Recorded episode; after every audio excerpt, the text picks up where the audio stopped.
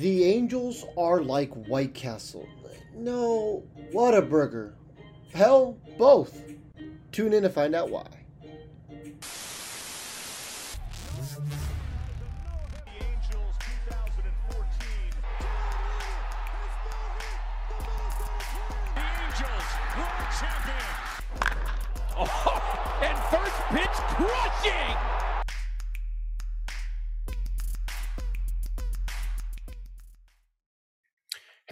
Welcome into another episode of Halos in the Infield podcast with your host, Todd Fox, and the other host of the show.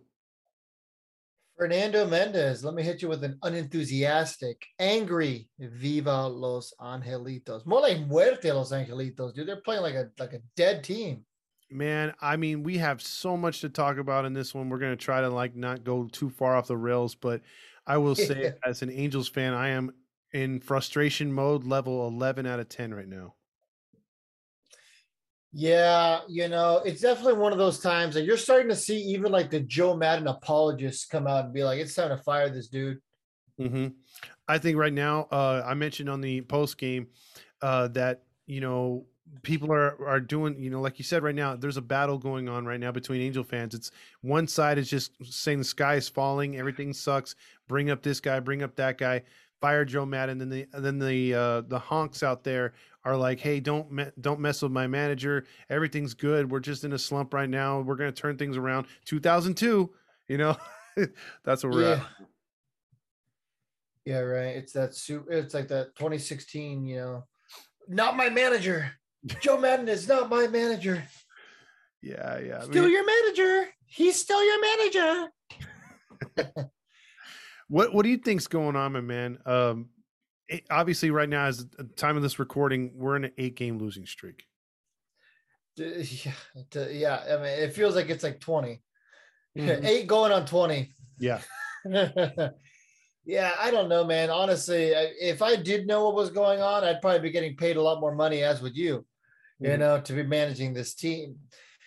But man, oh man, it's like this team is just playing super flat. And it's not even like eh, we said that so many times last year. We recorded this podcast super depressed last year when we were just on some of those really long losing streaks, but nothing felt as bad as it currently does. Maybe it's because we were spoiled by the first, you know, six to seven weeks of the season where the Angels were losing a couple games, but they're playing some good baseball. And now it's kind of our first taste back to mediocrity for a week. So maybe that's why it feels worse. But man, oh man, I don't remember the team ever looking this flat last year.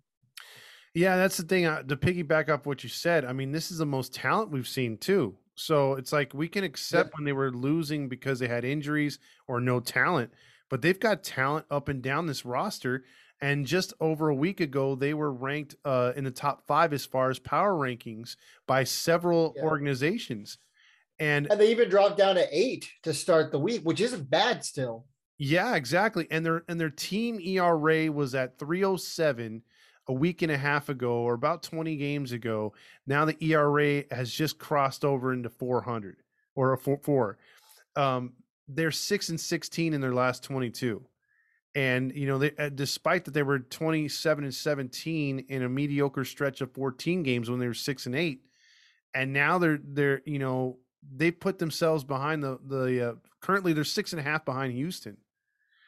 So, and they're right in the mix of all the wild card teams. It's it. it I feel you, dude. This year is completely different from the other years, man.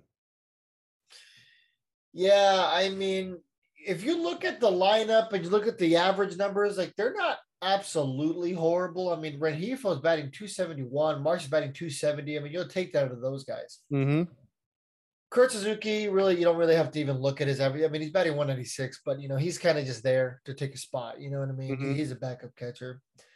Tyler Wade's kind of been a disaster all season long. Andrew Velazquez, um, you have him for his defense, but man, oh man, has he been shooting himself in the foot offensively these last couple of games against the Yankees? You know, oh, he's going back to the Bronx to play in his, you know, home borough where all the trash is sitting in New York and all the overrated ass food that has no parking. And here he is making his return to the Bronx, and he shat the bed, shat it hard, shat it like a three year old who just got out of his diapers. Yeah, I think he shot it like the like the three year old or the two year old that's uh, in the playpen too long and it's up his back right now. Um, that happened to my son, dude. The very first time we went to Universal Studios, he went on like one of those motion simulator rides and he got so scared that he Oh. shat himself and it went up his back. oh, I, I think Yeah, every, that was a every parent's had one of those because I had one when my yeah. Well, your kids just had a blowout like at like an inconvenient time. It's like crying. I'm like, bro, we're on a ride. I can't just change you right now. Because at first you're like, "Oh man, that smells really bad. I gotta change your diaper in a minute," and then you're like, "Whoa, that's uh, that's in your shirt." yeah, you're like, well, not only am I changing the diaper, this shirt's going in the trash, and I got to go buy you a new one for twenty five dollars in a gift shop. Yeah, you're getting a new outfit. We're gonna give you an impromptu bath, everything. Yeah, Um, right. Like a little, you know, a little. I I, don't want to use it. You know, a little hooker shower. Yeah, I was gonna say I don't want to use inappropriate sh- uh, language. I'm like, eh, you're all, eh, who am I kidding? it's the Angels right now. Yeah. Uh, Yeah, exactly. but but but now getting back to it, like this team um has been completely frustrating in many ways. And, and like you bring up Squid, and I brought up on the post game show, you know, it seemed like this team was more concerned before the road trip, two days before, on what they're gonna wear, what kind of pictures that Squid had when he was wearing in high school jerseys. They want to emulate him. Uh shirts passing out. It's like for a 200 hitter, you know, and I understand his defense is fantastic. I love him out there defensively, but let's put it to you this way. The Angels have put themselves in a situation to where they're a National League team again. And why do I say that? Because the National League got away and uh, from having their pitchers hit, and that was an automatic out. So they have a DH now. The Angels are like, no, let's give ourselves an automatic out. And it's not just him, too. I mean, he's an automatic out because it seems like he's up there with all the pressure situations. I've seen him come up um, in the last two weeks three times with a chance to win the game or tie it, and he shit the bed three times there. And you're having automatic outs with Suzuki and a couple other guys, and then your power hitters who are supposed to be dominating with that murderous row the Angels are supposed to have. They're they're not there at all. They've never clicked at all this season. I mean, I will give Joe Maddon this. I mean, in terms of like your first four batters for the final game of that Yankees doubleheader.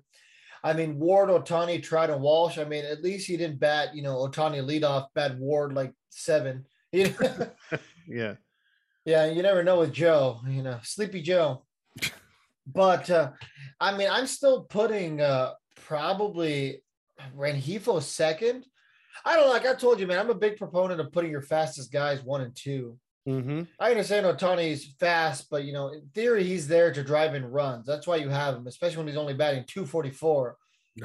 All you want him to do is drive in a run on a sacrifice fly to, with the warning track, uh, you know, pop out or, you know, get lucky and drag a ball. I, I, I don't know, man. I'm honestly just floundering my words because just I, I'm frustrated. And there's like really nothing productive to talk about here. We're not talking about productive games. We're not talking about productive uh, outs. We're not talking about the team having timely hitting. We're not even talking about them trying to come back and win some of these games. We're talking about this, them just falling flat on their face game after game after game. Like you said, it's eight games, and like I said, it feels like it's 20. They this team just feels so out of it. Joe Maddon lost his clubhouse in 2020 and seemingly never got it back. And he's just there like, oh, no problem, bro. Who wants to come in my van? Yeah, who wants to take a ride? It, it's it's. I gotta ask you this too, man. Uh, I've never, you know, because before the the narrative with the Yankees and the Angels always comes up is, you know, going back as long as I can remember, the Angels would have a shit record, but they always play the Yankees good. They're always right there with the Yankees. They go to Yankee Stadium, Andy Pettitte, Jeter, all those guys, Roger Clemens. They still couldn't beat the Angels even though they won hundred games. Where was that in this series? You bro, we scored one run three times in a hitter's ballpark. What do you think about that? Yeah, in a little league ballpark. Exactly. I mean, at least Baltimore pushed their left field back and where it's they're trying to be a, a major league ballpark. But what do you think about the Angels who usually score a lot of runs in that Yankee Stadium doing nothing? All I know, man, is next time the Angels go out of Yankee Stadium, maybe I'll uh, send them some products so they can do some jobs for me over there. They fucking earn their paychecks for a game because they weren't doing anything this entire series. It was a laughing stock, a joke. It was embarrassing. The Angels on, you know, I understand these weren't nationally televised games, but when you're playing the Yankees, that's basically a nationally televised thing, right? I mean, the Yankees are the most well-known baseball team on the planet. Mm-hmm. You know, kind of like you know the Cowboys or the Raiders, even with football. You know, Yep. those are the teams that like you can pull. Uh, somebody who's never watched a game of football, they probably know those teams. Somebody who's never watched baseball, they probably know the Yankees. So the Angels are there on that grand stage of Yankee Stadium, and this time, completely unproductive games. They only had one opportunity, and that was Game Three of uh, the yeah Game Three, which was Game Two of the doubleheader because yesterday's game was rained out, and they buttercupped us. They buttercupped us.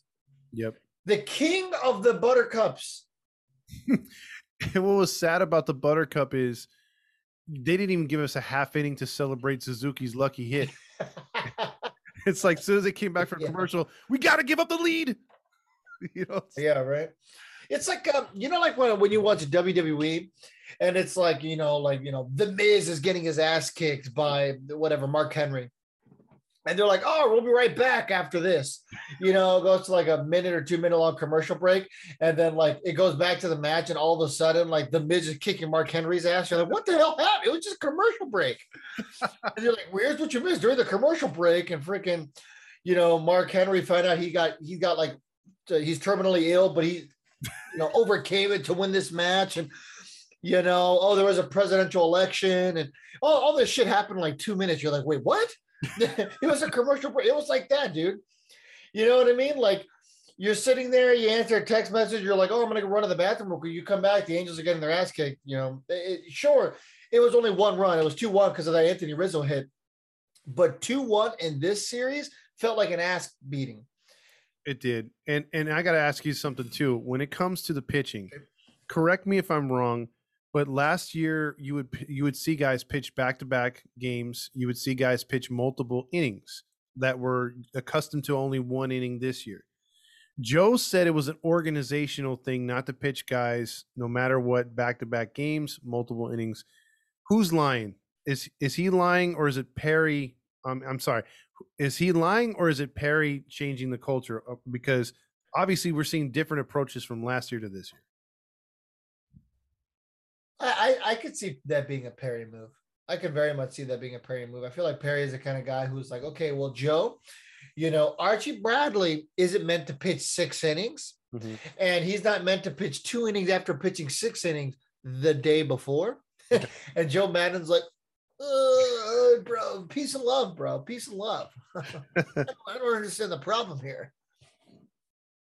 And then he's like, come on, back me up here, Artie. And Artie's like, I love scotch. I hope the Arizona Coyotes leave Arizona. You know, so, something like that.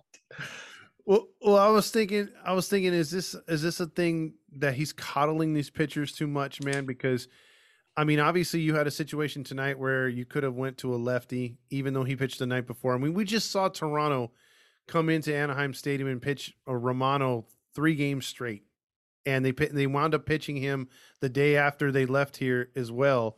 They didn't pitch him in the finale, but he pitched four out of five games, and last I checked, his arm is still intact. It's it hasn't fallen off.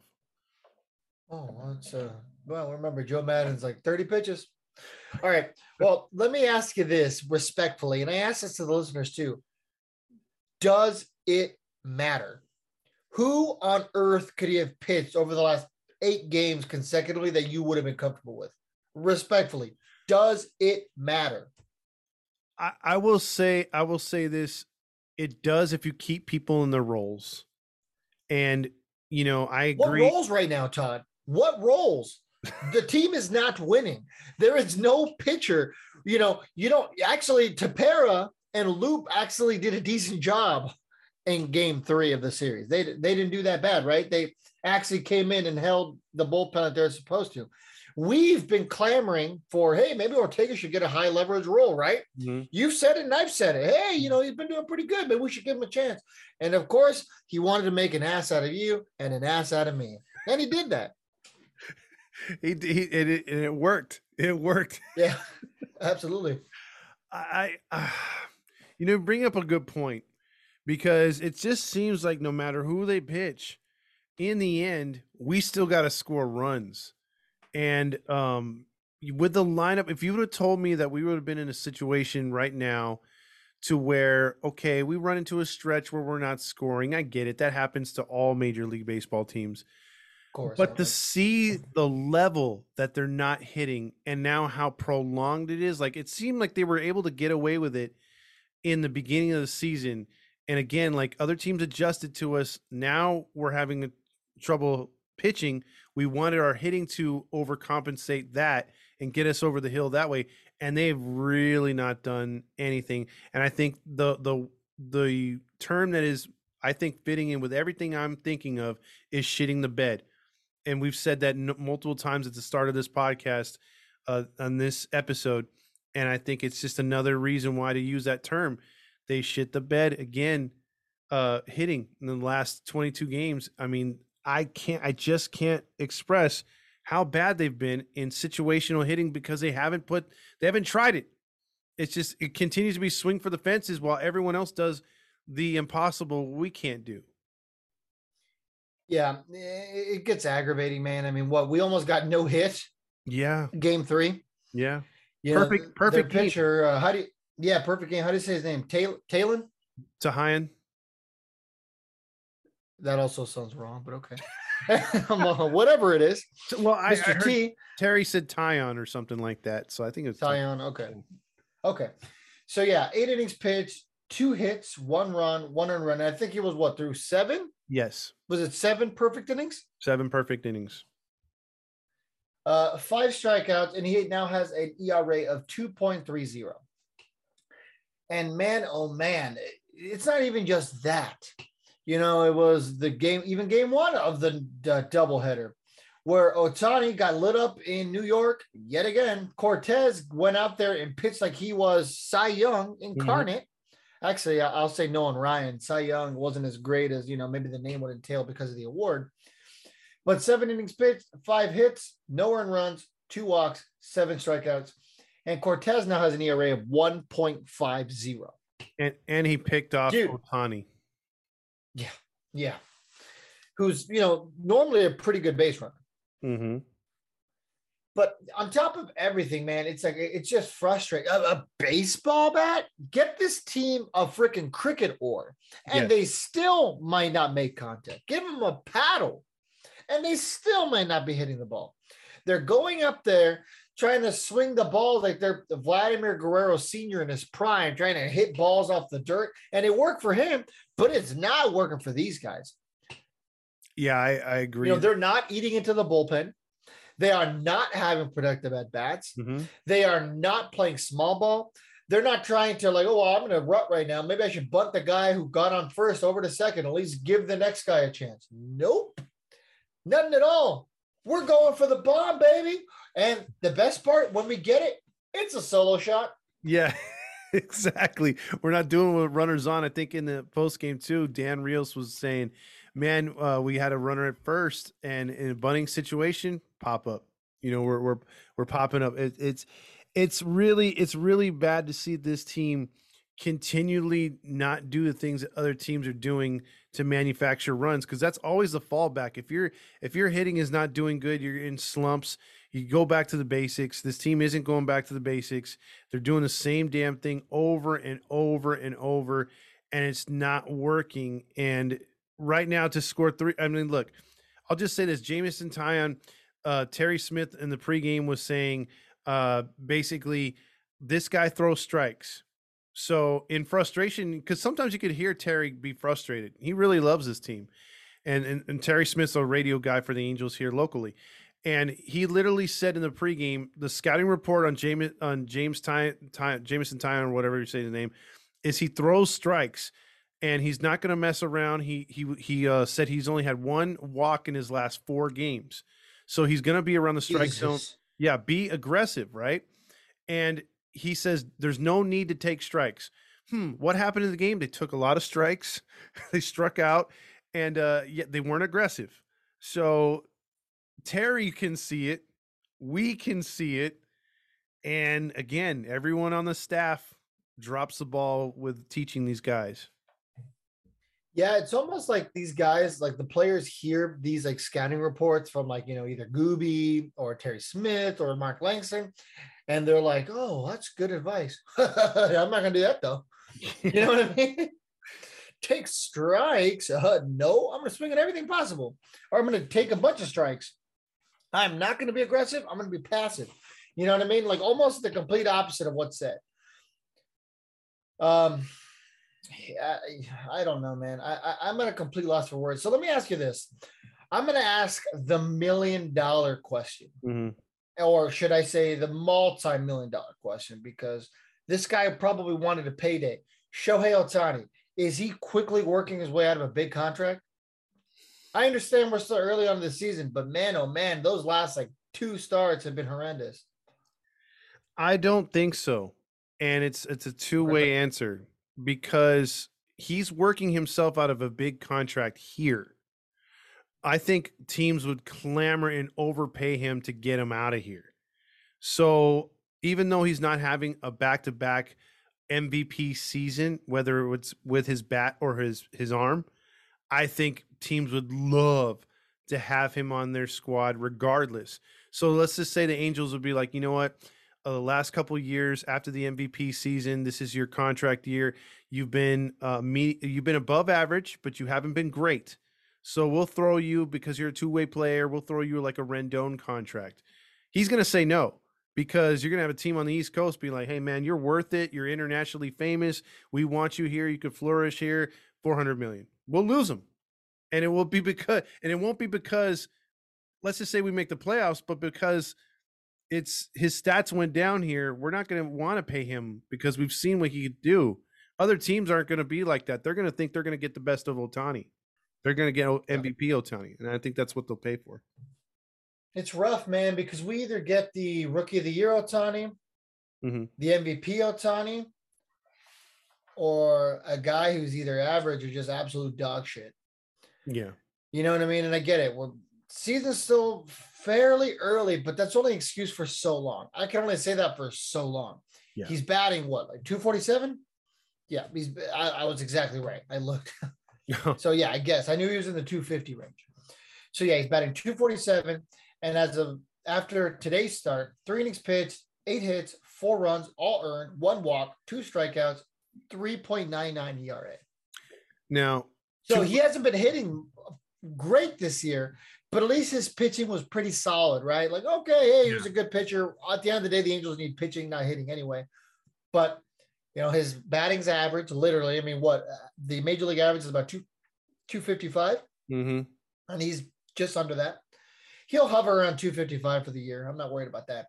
But uh, yeah, that ERA man is killer. Like you're you're supposed to be one of the aces of this staff, if not the ace. And right now you're pitching like a dude who wants to head over to Salt Lake, which I know won't happen.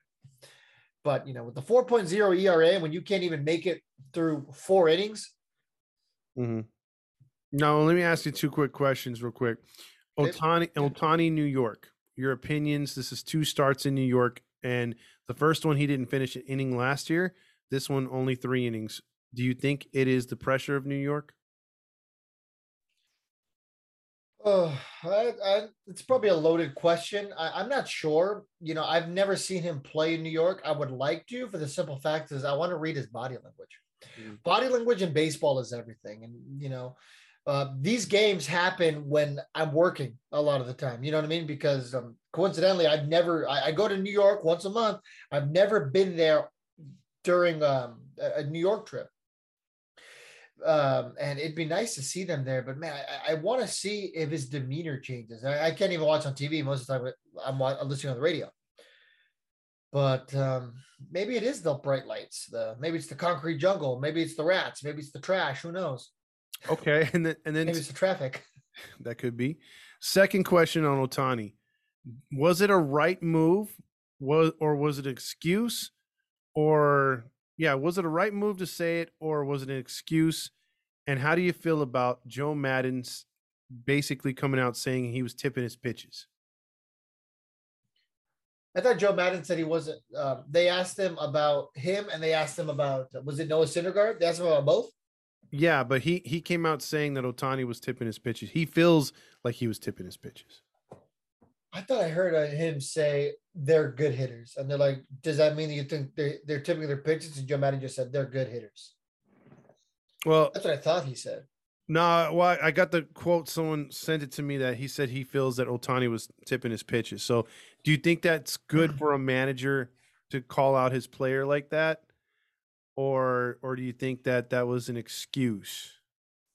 I don't know, man. The thing with Ohtani is um, he's got a really great splitter. Everyone talks about how good the splitter is. Everyone talks about how good the fastball is.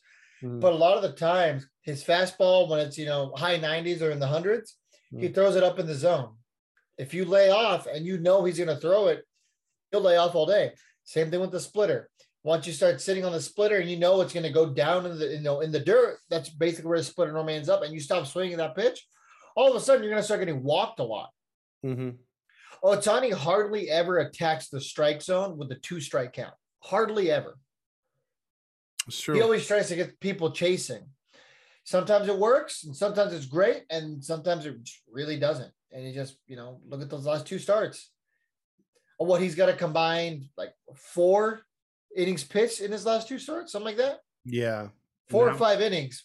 That was after about I think he put a string together of like five starts in a row of double digit strikeouts or close to it. So yeah, he's he's definitely fallen off.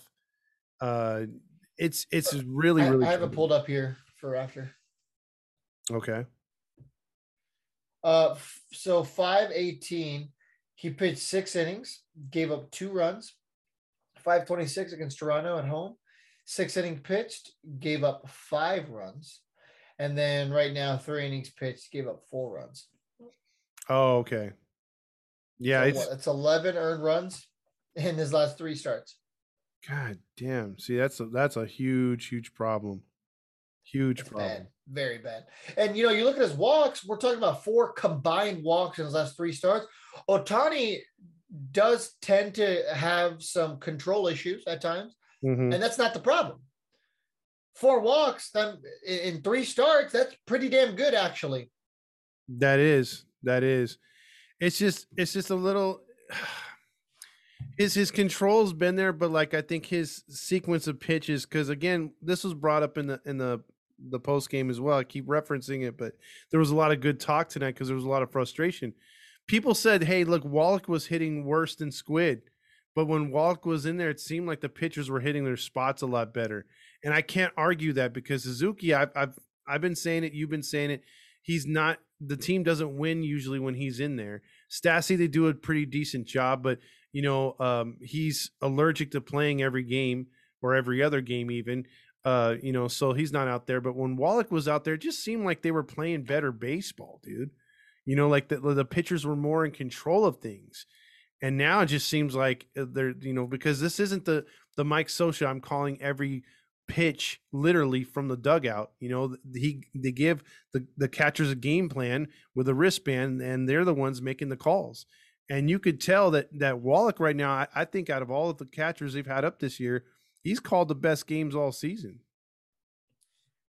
So let me ask you this, uh, because I'm starting to see a lot of it, and even people who were against him by the time he left. There's a lot of people who are like, "Man, I was wrong about Mike Scioscia, and I miss him." Are you one of those people now who you're starting to get to that point where you're like, maybe we did have a good with Mike Scioscia, we just took it for granted because we were losing so much when it wasn't his fault. Um, I would say that I think Mike Scioscia still would have won with with some of the player additions if they were done right, like they're do, done right now. But I think it was he was a product of his own ego. It was time for him to go. Uh, I, I I I'm not willing to say, oh, I want him back right now. I just miss some of the things that he did preach to the team. Uh, Like the game passed him by. He was never into analytic analytics. I did. I wasn't crazy about him calling every pitch but I did like the fact that they would lay down bunts, suicide squeeze, uh, squeezes, hit and runs, um, stealing bases, preaching good defense, and preaching smart at bats. I mean, you could look at every social team, analytics aside, when the game dictated a need to be speedy on the bases, he changed the game plan mid game. When the game plan dictated uh, we need to go deep right here, or we need we need a, a, a gap or something. He dictated that, and yeah, sometimes it wouldn't work, and you would lose anyway. But the fact of the matter is, they would try different things during the game and adjust. And I think I miss his adjustments more than anything. I miss the fact that he wouldn't just sit on his ass and and let the game play out, you know, from the start. He he literally would be like, "Okay, it's the fifth inning. It's getting kind of late. We're down three. We gotta we gotta spark something." And that's what I miss, to be honest. Yeah, I wasn't a big, you know, I loved Scioscia, and then you know, as soon as like you know 2017 kind of wore on. I was like, eh, okay. And then 2018 happened, and I was like, all right, yeah, this guy's got to go. And obviously, he got not fired, but he got let go. His contract didn't get renewed. Mm-hmm. But um, I'm tired of the Angels going after guys who have like been managing before. You know, we've kind of started to see these players that I've told you about, these younger guys who were kind of taught the Angels way, and those guys are coming up, having a little bit more fun, and you know, they're kind of starting to take the team by storm. You know, Patrick Sandoval, with the exception of his last start, pretty good lately. Oh, yeah. You know, and then you have some of these other guys, you know, who have been brought up in the system. You know, Brandon Marsh is still fairly productive. I mean, I'll take 270 out of a guy like him all the, uh, you know, all day. So what I'm saying is there are these guys who have been taught Angels baseball. You know, they believe in the system because this is the system they came up in. So it'd be nice to have a new manager to come up and have their own brand of baseball instead of trying to get this, you know, freaking the, the Madonna of baseball regurgitated by every team, you know, slept with this guy, that guy, you know what I mean? It, it, it's like that here with the managers. You know, we had, you know, Mike Scioscia was a young and hungry manager when he came here. He was productive. He won a World Series, made it to multiple playoffs. And then as the team started to give him less and less help, and then they started digging the recycling bin for players, you know, it, started to dry up on him and you know it was his time. But I don't necessarily blame Scioscia as much as I blame, you know, maybe already uh, green lighting some of these bargain bin moves, mm-hmm. which uh, you know Billy Eppler was making, or even Jerry Dipoto was making, like in 2015, where he traded for David DeJesus at the trade deadline to replace Josh Hamilton. But um, and Shane Victorino. Oh, but I digress. Yes, yeah, I digress. But um, you know what I mean? And then we got Brad Ausmus, who was with the Tigers before. Then he came here, not productive. And then we got Joe Maddon, who at the time, I think we'll all we would all admit that we were excited at the time, right? I mean, I understand that Chicago had kind of, you know, thrown him to the side because they were kind of tired of him and his mismanagement of the bullpen. And he almost cost the Cubs that 2016 World Series. That's what a lot of people forget. He was using and abusing Aroldis Chapman. Yeah. And they almost lost because of the mismanagement and misuse of Aroldis Chapman, who at the time was the best closer in baseball. And that's why he went back to New York as well. He couldn't stand it there in Chicago. Yeah, yeah exactly. So I, you know, I'm right there with you. I don't want to retread. I want a diamond in the rough, like Scioscia was. And uh, we get we get a guy like that that's gonna gonna take the league by storm. I'm all for it. Um, you know, Bengie Molina. Hey, never know. Hey, next year. Yeah, I mean, there, there's just there's a lot of ways that this could go down. Um, but but yeah, I was excited when Joe was there when he did the press conference initially. I thought, man, he's come back home. He's going to take this team to the next level. You see his track record. You kind of forgot about the Chicago thing, even though it was recent and you but you focused in on he won a World Series there. He got Tampa Bay, a team that nobody thought would ever do anything in this league, perennial 100 game loser year after year, and he got them into the perennial team that they are. I mean, Joe literally has that organization built because of the way he ran things and also the previous general manager there. But I digress. I think at this time, um, it's time for a change. I mean, we we I don't like firing people, but I've said it before. I'll say it again. Managers are hired to be become fired at some point. Only the greats get to walk away when they want. And uh, you know, I think Joe's not a great. He's good, but but he's not a great. And I think his flaws and everything are coming to the surface right now. And maybe this is just not the team that he thought it was that he could mold into what he wanted it to be. I think he'll get in the Baseball Hall of Fame for the simple fact of breaking the Cubs curse. That's true. I think that kind of gives him an automatic pass. You know what I mean? Like, oh, yep, put him in the Baseball Hall of Fame as a manager because of that. But uh, and I, I think Scioscia belongs there too, but that's a different topic for maybe the off season.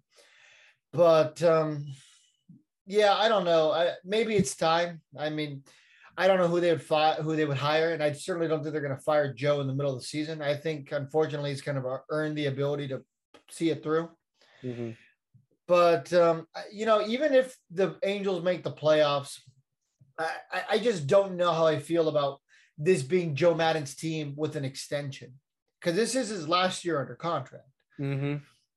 I, I, just, man, you know, if they make the playoffs, I really don't think they let him go under any circumstance. But I, if it was up to me, I, I wouldn't see any circumstance as to why I'd keep him around. I mean, he's older. Even if the Angels make the playoffs or have some success in the playoffs and make some noise, even if they don't win a World Series, but let's just say they make it the championship round, I'd still just going to be like, cool, man, there you go, right on top. I honestly, am, I'm honestly that right there with you. I, I actually think that Perry already either has somebody in mind or or he feels that like he's got to make a change because these GMs, you know it more than than I do, is or as well as I do, is like they want their own guy in there. I don't think Joe was mm-hmm. his guy. And and I, I really, really think Perry is gonna bring in his guy. I even think unless the Angels make the ALCS, I, I don't think Maddon's coming back. So let's just say they right the ship, they play good, they win 90 games, they get in the postseason, but they get bounced in that first round or they win some games and go into a long series. I don't I don't think he's coming back, dude. I really don't. Time will tell, I guess. I mean, you know, eh, we're still pretty early on. Um, let me ask you a question about a guy who a lot of Angels fans were excited about, Noah Syndergaard. So he was pitching great, and then his last couple starts have been a stinker. So May 16th at Texas, point two innings pitched, gave up four earned runs. Super mm-hmm. flat start, did not last long, clearly. 524 at home against Texas, bounced back, eight innings pitched, uh, one earned run. And that was a day where a lot of people thought he was going to go for the complete game, but he didn't get the opportunity to. And then, of course, game one of this series, which was May 31st against the Yankees, 2.1 innings pitched, five earned runs. What on earth is happening to Noah Syndergaard right now? Todd, you can give him a bowling ball up there and tell him to throw it to the home plate, and he's not going to get any strikes right now. What's going on? You know, and before all this happened, Matt Wise was like we were championing how good championing how good he was and how he's working with his staff. I don't know if it's the, the pitching coach, but you know that but I think what I've seen is the locations have been off uh, in a lot of these pitchers, with the exception of Lorenzen I think, uh, and and a little bit Sandoval. His last start, Sandoval was rough too, as you brought out. But as far as Syndergaard, I think his his his his pinpoint accuracy, especially when he's up in the count two strikes, he tends to leave those fastballs or sliders right out over the plate, and he's getting hammered. Or when he needs a strike like he was throwing earlier in the season, down two one in the count or something like that, he's misplacing it and it's down and away to a right-handed hitter or it's just in the dirt he's overthrowing it. Uh, I, so i think it could be mechanical right now. Uh, i don't think it's any kind of arm issue or anything else like that. I just think his mechanics are a little bit off and uh, he needs to get refocused because he came back in between the last two bad starts and pitched a very good eight inning game against texas. Um, so i think i think it's just you know like someone said earlier uh, winning's contagious and slumps are contagious and this entire team is on a slump right now and that could be playing into it. Yeah i, I could agree with that. Um we you you had brought it up right now that we were talking about matt wise and how like, oh he's a genius he's done a great job and we were wrong about him and uh, naturally we jinxed it. So because of that here's where we really find out what matt wise is capable of and what he is capable of doing with his staff Agreed. Because right now there is almost no pitcher start uh, in the starting rotation or in the bullpen who's firing on all cylinders. You know, like I said, yeah, had Tepera and Loup kind of turn it around in game three, came in for an inning each, held held the score, got a hold. They did their job. Great, perfect. What I need you to do. But you know, we're also talking about Loup. What two or three straight times before that, shit in the bed.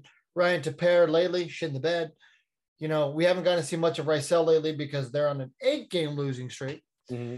Uh, the starters, nobody's pitching well. I mean, Lorenzen's kind of the exception, but even he hasn't been great lately. He's been serviceable. But you know, so when he's serviceable and he's your best starting pitcher at the moment, that's where the red flags start to come up. He's been having a great season. He's been proving to people that he does deserve to be a starter, and I will eat crow on that. But that doesn't change the fact that right now, man, this entire team all around, all the starters, both in the lineup, the rotation, and even the bullpen pieces, all struggling, man. Exactly. With the exception of one guy, I will say this. One guy Pedro Velasquez, No, one Joe one- Maddon. No, one guy has cobwebs on his arm right now because he's so not used right now. Jimmy Herget. What the hell happened to that guy? He was pitching He great. pitched today, right? In game three. No, but, but I mean, like he up until today. What uh, he pitched today? Pretty sure he did. Pretty sure he pitched game three. Because I haven't seen him, and he was he's been our like Scot Shields. Like if we need him on a consecutive days, multiple innings, he's there. Doesn't complain. He pitched today. One inning pitched. We'll see. Well, he knocked the cobwebs off, but where was he in this losing streak, dude? He hasn't pitched much since the Texas series. So Let's see. So he pitched his last three games 520 versus Oakland, 527 versus Toronto, and then yeah, six dash two. yeah. So I mean, you're you're you have guys that are capable of getting outs. I even would have wanted him to pitch in the high stakes situation tonight in the game two, but uh, I mean, hey, hindsight's 2020. yeah, that's true. That's true. It's it's just it's just frustrating because like right now, even though we we crush Maddon, I I even think he's frustrated. He's seeing the Maybe. writing on the wall and how how things aren't going right. You know, like it's got to be frustrating. I mean, look, you go from we knew Houston was going to be tough. We knew they were going to go on a run. They went on a run early in the season. They won like 11 in a row. Um, you know, and then we knew that when we hit our tough spot, they were going to be hitting their easy spot. And right now they're hitting their easy spot and they're still, you know, they're getting by, they're winning. But I mean, you go from we're right there with them. We're tied. We're we're in a dogfight with freaking Houston. We're a game up on them. We're six and a half out. And it's not the end of the world, like we said, but now you got to chip away again. And we've been trying to chip away for the last few years. yeah, it's not a good game to play. You don't you never want to play catch up against Houston. They've proven that time and time again. And you know, every single year we're going through this. Oh, hey, well, they lost this big piece. They lost Carlos Correa. Oh, they lost George Springer. Oh, they lost, you know, Greinke. uh, uh, Greinke. There you go. Oh, they lost Gerrit Cole, and you know they're they're not going to be as good now. They're not going to be as good, and, every single time we're wrong, Yeah. yeah. and we are wrong every single time, and it just makes us look horrible. It makes us look stupid. I mean, and we're not the only ones who are doing that. All the experts are like, well, they lost this guy. Maybe they won't be as good this year, and they almost always are. And it's just, man, it's frustrating. It's just. I, I'm tired of all of this. I want to start winning again. I'm, I'm not alone. All Angels fans want to start winning again. I mean, you know, you got Halo Wheezy over here saying, I'm never going to an Angels game again till we're 10 games over 500. and I'm like, all right, Wheezy, I'm a rip, rip, brother. Your next Angels game will probably be when I go to my next Angels game. And yeah. I'm moving. yeah it's like it's like you know what maybe next year because i you know i got caught up in it too. I'm gonna admit this. Like as we sit now two games over um i looked at it and i was like okay we're 10 games over. I'm thinking by the end of june we could be 16 maybe 17 games over. And then you know maybe come into july we're hovering around maybe 20 close to that. And then we could go on a real run and make ourselves look really good for the postseason. Now I'm like, fuck, dude, like we gotta stay in this wild card race to the end of July, and then hopefully we're good. We make some trades. it's like now I'm not confident, bro, and that's how quickly this game can change. What's the beauty in baseball? So let me ask you this then. So Fast Times Under the Halo, you know, mm-hmm. aka Randy, said that the Angels will lose 30 before they win 30. True or false? They are 27 and 24 as we currently sit recording. Oh, there are three games. They will I thought there was a. I thought there were two games over. The three. 27 and 24. Okay. Um I would have to say. Oh, sorry, 27. They are 27 and 25 going into tomorrow. Yeah. Yeah. Um, I would say there's a very good. I like look before all this happened again. He said that before the losing streak. I'll credit him because he was saying he was saying, "Oh, I think they'll get their uh, their 22nd loss before they get their 28th win." I'm like, that's bullshit. That's not going to happen, dude. It happened. Um, so I don't think they're going to reach 30. I think they're going to lose before that, the 30th. They're going to at least win one game on this Phillies. Uh, on this Phillies, uh, they, you know, I don't want to say they're going to win the series as of right now. I just don't see it happening. I mean, Silseth, Silseth is pitching tomorrow. Best of luck to him. I don't think he's going to be able to get it done tomorrow. Lorenzen on Saturday might be the win that I'm hoping for. Mm-hmm. I think Lorenzen's going to prove right there. Like this is going to be his time to prove to Major League Baseball that you know what I am a starting pitcher. Not only am I a starting pitcher, I'm a number two or number three on any rotation, and I think he'll kind of take the game over. I think we're talking quality start. I think we're talking like shutout through like six, maybe even seven before he gets pulled. Okay, I could definitely see that, and I would hope Sandoval would follow that up with a good start as well. Um, but damn, it's it's really I, I just yeah, I don't know. It's hard man. to predict. It's hard to even reach into your Halo honk right now. Show me your honks. I'm trying to find my honk right now, and I just can't. You think you ever told John to show him his honks? Hey, John, show me your honks. show me your shakies bro. You know how you know how depressed I was today for the show. I could not even muster a Nacho Night award. I couldn't do a, a, a Stamos award for excellence. I couldn't, dude. I, I just was not in the mood. The Stamos award for excellence goes to Mark Gubicza for always being in such a good mood. Exactly, always being positive. yeah, with the always handsome Mark Gubicza. I'm pretty sure Roger said that too. He's so handsome. Oh, I know. that guy. He's so handsome. I like to cut off that yeah. guy's jib. oh, yeah, right. I'm secure enough about myself to say, "Oh, that's a handsome man," but like Roger takes to like a new extreme all the time. He does. Get pasa wapo. Yeah, get pasa wapo. I'll tell you. I'll tell you what, Artie. I'm some of these players with their shirts off. Wow, magnificent. I'd eat those helmet nachos. I'd put cheese on those nachos. hey, you know what? The other thing was, um, like I actually listened to Roger because in between the games, they he he even came on there and was like, "This is going to be the shortest sports lodge of the season, maybe of all time, because I only got 10 minutes of show, and then we're going to go into the pregame with Terry Smith and Mark Langston. And so, like, that's my kind of sports lodge. Yeah, dude, he did like a just know, enough time for four 714 ticket ads. Yeah, in 10 minutes. But the, the one thing I took out of his brief show, which I liked it too, that it was brief, the fact that he literally he literally went on there and was like, you know, I'm kind of concerned about my Angels. And he never says that. You know, he's always Mr. Positive and everything. He's like, he's like, oh, this eight game streak, it's got to, or seven game streak, it's got to, it's got to stop right now. I was like, wow, dude, like, okay, you know. You know, it's funny. Actually, I think I was listening to that little 10 minute stretch too, because if, uh, correct me if I'm wrong, he talked about the Dodgers and he was like, oh, the Dodgers are on a three game losing streak but the good news is the Padres, who are you know in second place, are also on a three-game losing streak. And I was like, oh, Dodger Lodge strikes again. Yes, yes, and yeah, he, he said that. I'm like, this guy doesn't even hide anymore that he's Dodger fan. He doesn't. And then the other thing was too. I noticed like last year, and and for like the previous five years, it was always Kirk Gibson's home run ending the intro for the show. Now he does it a little bit earlier in the show or in the intro and he even gets the part where Vin Scully is like, "In a year of the improbable, the impossible yeah. happened." He plays that. don't get me wrong; that's one of the greatest baseball calls of all time. I super iconic, but not for an Angel show.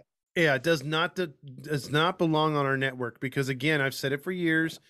I would love for the Dodgers to play an Angel highlight or put that in their montage and see what their fans say. So, but we we do Yeah. it because Roger Dodger. Uh, but uh, yeah, man, I'm I'm just over it. I'm I'm I'm really just want to see a W right now. This is so freaking frustrating right now. Yep. Teams falling flat on their face, man. They need something here. I mean, who knows? Maybe it'll be the uh, Philadelphia overhyped Philly cheesesteaks, but um, I guess we'll see. What sparks this team faster, real quick? A fight or a closed door meeting? Uh, I think it'll be indigestion from the Philly cheesesteaks. I think that's what's gonna wake them up or light something up, or maybe it'll be like the fight for like the toilets. Oh my god! Well, you know what? That's what someone said uh, earlier. Is is uh man, this team was doing a lot better when guys were going on the DL for uh, the shits. Yeah, right. This team was doing better when they had the Hershey squirts. Who was eating at Marie Callender's? Who DoorDash Marie Callender's last night? oh, That place still open? yeah. You know what? It's no, funny. no, they're not. Yes, yes. They're not open. I'm gonna head on over to the Kmart and then head over to dinner at Marie Callender's. I, I love that because if my daughters were listening, because they don't support me anyway when it comes to baseball. But I'm just saying, when if they were listening, they'd be like, "Hey, that's my mom's restaurant," because she's like been a manager and like worked for them for like 20 years. and when you said, Still? "Yeah," Well, which one does she work? There's not many. Okay, you know what? I probably don't even have to ask which one she works at. I could probably just go on Google and it's like the only one left. it's, it's yeah, it's one of the only ones left. It's uh the one in Whittier. Yeah, I. Okay, yeah, well, that makes sense.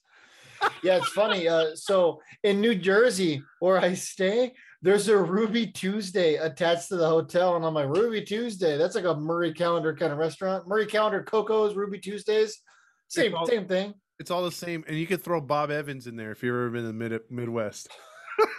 Uh, you know, Bob Evans is also New Jersey. That's a shitty restaurant, bro. Shout out, shout out to Mount Laurel.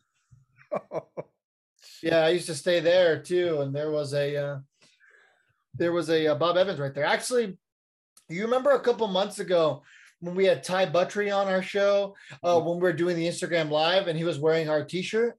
yeah. I ate Bob Evans that night. Oh wow. Did you have the squirts? I that, there was a reason I was recording outside. To go back to that, there's a reason I was recording outside. you, you know when Wiener Schnitzel sounds like a better alternative than your restaurant Bob Evans, you know there's a problem. Yeah, yeah, exactly. I was faced I was faced with that dilemma one day and I I chose uh Wiener Schnitzel. hey, mini corn dogs. there you go. oh man. Oh, that's I asked that question last year. That might be a question to ask again soon for question today. Because that's a question you can ask every year and it's going to be different. You know, what fast food restaurant would you describe the Angels as? yeah. Let me ask you that right now. I'm going to put you on the spot. If you had to describe the Angels right now as a fast food restaurant, what would it be? I'm ready when you are. Um, geez, I have a couple that I would like to put out there, but uh, I'd have. I, oh, okay. I'd have to say Whataburger. Whataburger has. oh, here we go with this shit again. I've owned a house in Texas that I don't even live in for like three weeks, and I'm like, and I'm angry. Where's where's my my Colt 44? Well, see, see, I would say Whataburger has all the hype, like the Angels do. They have the good-looking food on the menu, but it doesn't live up to the hype, and it kind of loses your interest right away. That's just. I have to go Whataburger. Interesting. I was gonna say White Castle for that almost exact same reason. There you go. talks about it, and it's overhyped, and everyone's like, "Oh my god, I'm gonna stop there on the way to Vegas. It's gonna be an attraction." and I don't know what kind of voice or accent that was, but um, yeah. And then you finally get it. You wait a long time for it, and you're sitting on the toilet the rest of the night, like, oh god, Yeah. literally praying that it ends. And you know what's you know what's bad about White Castle, real quick. I know we're going into food topic, but Hey, honestly, there's not much baseball to talk about. This the last eight games has just been embarrassing. So exactly. who can blame us? But I, I will say this though, I remember going to a White Castle in Vegas that one you're talking about, and being unimpressed with their little burger sliders. And then, but then one night when I was really depressed, and usually what I would do when I was depressed was I'll just hit like the microwave section or something, make myself something. And I went into the frozen section. They had White Castle burgers. The microwave ones tasted better than the Vegas ones, dude. So, Hundred percent. yeah, that's sad. Yeah, I had the microwavable ones as a kid because you know what I mean. Like your friends would always have them or whatever. Or like you know, you have those late night, uh, like uh, your friend just staying the night or whatever when you're like a teenager, and yeah, yeah. you know you guys are up eating you know just crappy food. So yeah, White Castle and video games. So uh, yeah, I guess. Oh, and potato skins. Uh, would be what my bad. friends and I would do. Not bad. Yeah. So I, I agree with you on the microwave situation because yeah, I had White Castle for the first time when uh, I used to serve as Vegas uh, before I gave that territory up to somebody else so I could take other projects around the country when my traveling really started. And yeah, I stopped at that White Castle one time at Terribles, and um, yeah, man, it was literally I had I got food poisoning, and then I was like, you know, I'll try it one more time, and I tried it in Chicago because when we landed, it was like one in the morning and there was nothing else open because Mhm. they're 24 hours. And man, God, it's just so bad, so bad. I don't get it. Yeah. I don't People love it though. They have like a cult following. And Just because they're on, they're in Harold and Kumar doesn't mean you have to eat there, people. Exactly. It's not. It's not worth it, man. I'd rather have Waffle House any day of the week. You know. Hey, Waffle House is good. You just have to deal with like extra sideshows. Well, yeah, you get fights all the time. It's awesome. It's awesome. Yeah, it's like going to like Chuck E. Cheese. Yeah, or it's like it's like when it's like it's like not spending a lot of money for one of those uh you know those ships or those train rides where it's like, hey, come and uh, take a train ride and ta take a murder mystery. It's like, no, you get you go to uh you get a combo for like nine bucks at Waffle House and you get a free show, dude. It's awesome. Yeah, you get like everything on the menu for like nine dollars.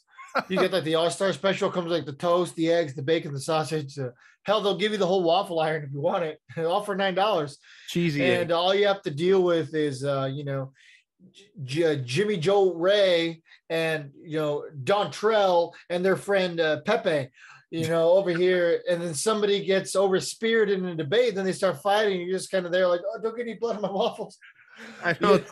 It's like you're eating your food and then you hear someone starting to like bicker with somebody else. You're like, oh shit, here we go. Right. Uh, can I get a to-go box, please? Yeah. I don't want to get any blood on my on my eggs. Oh, man. Yeah, I don't. I don't know, man. I mean, I there's not much else to talk about, man. The Angels suck right now. You know, time to post that meme everywhere that says, "Oh no, we suck again." Yeah, I mean, unfortunately, that's been one of the most used memes for the Angels over the last few years. But uh, we're headed in that get it sent direction. like twelve times a month. So Yeah, we're headed in that direction again. But uh, hopefully, what I'm hoping is our next show this weekend, we have Courtney on, and we can do a show to where we have something positive to talk about. Because notice we didn't get into the box scores, we didn't get into all the hard nosed stuff that we usually do. It's just nothing to talk about.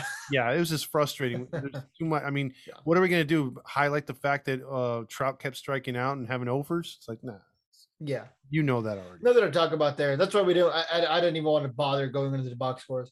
I thought we talked about some of the pitching because that was extremely relevant as to part of the problem here. We even Mhm. talked a little bit about the lineup and the struggles there, but yeah, it just let's let's get a win. If we can get a win against the Phillies, I'll be like, okay, hey, a win. Yeah, because I'm not even calling for a series win right now. Don't worry, Roger Lodge will. The Angels are going to win four out of three against the Phillies, and oh boy, oh boy, John Stamos and his glorious eyes and his hair are going to come over to my house and we're going to stare romantically into each other's eyes. And Artie's going to be like, I DoorDash some toothpaste. boy, There that, you go. Your your lodge is locks. four out of three that works. yeah. I feel like Artie's definitely the guy who DoorDashes toothpaste. 100%. And that's all he does. DoorDashes toothpaste, zero tip, zero dollars. Yeah, zero tip for sure, dude. He's like, he's. I didn't get this rich by uh tipping. Yeah. No tipping Artie. Exactly. Well, that's all I got for this episode, my man. I'm hoping for the best for our next show. Yeah, well, you can find me here for the last couple days in my condo crying about the Angels' losses. Mm, We gotta get you a W before you get out of there, man. Yeah, and you can find Todd crying in his studio about the Angels' losses also. So, but hey, you're a grandfather, man. Congrats. Thank you, thank you. Uh, and another one on the way. Uh, what is it? The Oh yeah, very soon. the due date's July fourth, so we'll see. We'll see an American baby. Yeah, America. Yeah, America. So, uh, real quick before we, we head out, how, how is it being a grandfather compared to being a father? People say being a grandfather is way better. Uh, well, just six days into it, uh, I'm enjoying it because early on. yeah, it's just holding her was a magical moment for me. Uh, I ain't gonna lie, dude. I don't care if it takes my street cred if I have any. I cried, dude. Um, it it was a sweet moment. Um, You don't have know- any for the record. What's that? You don't have any street cred for the record, but it's fine. Oh, thank you, thank you. Uh, well, I have minus street cred now. Um, Okay, there you go. but I Chris street cred. Yes, exactly. I'm just above him. Um, but no, I, I I cried because I was like, dude, like this is a life. I, I pictured, you know, holding my daughter. Uh, she wasn't that small. Like like uh, Olivia's six point five pounds when she was born. Um, you know, my daughter was nine pounds, um, almost ten baby. pounds. Yeah, big baby. Uh, but just the fact that you know she's here, she's a whole new personality. She looks like her mom and dad all the way. It's she's got some even features of my mom. She's got my mom's nose. So I was taken aback by everything, and uh, you know, it's one of those things where it's like, okay, I'm not responsible for this baby 24 hours. You know, I actually get Yeah, to right. come come and visit when I want to, and I get to spoil her. You know, like like it's just it's weird. I'm only 41, dude, and I'm a grandpa already. So like I, it's crazy. I, I don't know what to feel sometimes. So I'm just I'm like I'm like a team trying to find its way. I, um, I'm taking it day by day. Yeah, I think uh, I think you and I are kind of the same. I mean, you know, I was I'm 27. I have a seven year old. I always wanted to be a young father. I wanted to grow up with my kids. I had friends whose parents were like in their 50s and they were like, you know, Out of seven, touch. eight. Yeah. And I'm just, yeah, exactly. Out of touch. They had no idea what was going on. They didn't know about the struggles of, you know, having to deal with cell phones or like social media when that stuff came along as we got older. And, you know, they weren't growing up with their kids. You know, they couldn't play catch with their kids. And I think you kind of wanted the same thing. I feel like you wanted to be an- a young father too. So you could also grow up with your kids. So, you know, it'll be cool for you to grow up with your grandchild because you're still a very young man yourself. You know 41 years old you still got a lot of time left in the ticker. You you still got a lot of stuff to learn yourself. So yeah uh, that's gonna be awesome for you man. I'm i'm uh, i'm excited to to live it next to you and you know kind of experience it through, through the photos and you know obviously you and i have a good relationship. So yeah congratulations man. I mean sure it's been awesome for you to i've seen all the support coming through the messages so it's probably been even better for you Yeah, I appreciate it, man, because it's been a, a rough year or so. So with her Yeah. coming along right now, and then Mike is going to be on his way. Uh, I'm looking forward to it. And you're right. I mean, um, there, it's it's it's uh, it remind, takes me back to when, you know, my girls were young, and you're going to experience that with Tanner as he grows up. You know, like you know, maybe by the time he's like 20, you're going to be about my age, and uh, you know, he may have a kid or he may not, but but you're going to be close with him, and that's why I was I was I'm close with my daughters. You know, my daughters like we were friends a lot because you know we did a lot of things, especially when they got to their teenage years, and they kind of understood what you know I, I was going through, or you know they, they they got to understand me more as a person and not just their father. And like we've always been close and had good conversations. So, um, yeah, I mean, I, I'm looking I'm looking forward to this next chapter with a- with a grandkid for sure. And I appreciate the words, man. no problem man cheers to that Yes, sir. All right, so this has been a great show uh, for Todd Fox and the incomparable.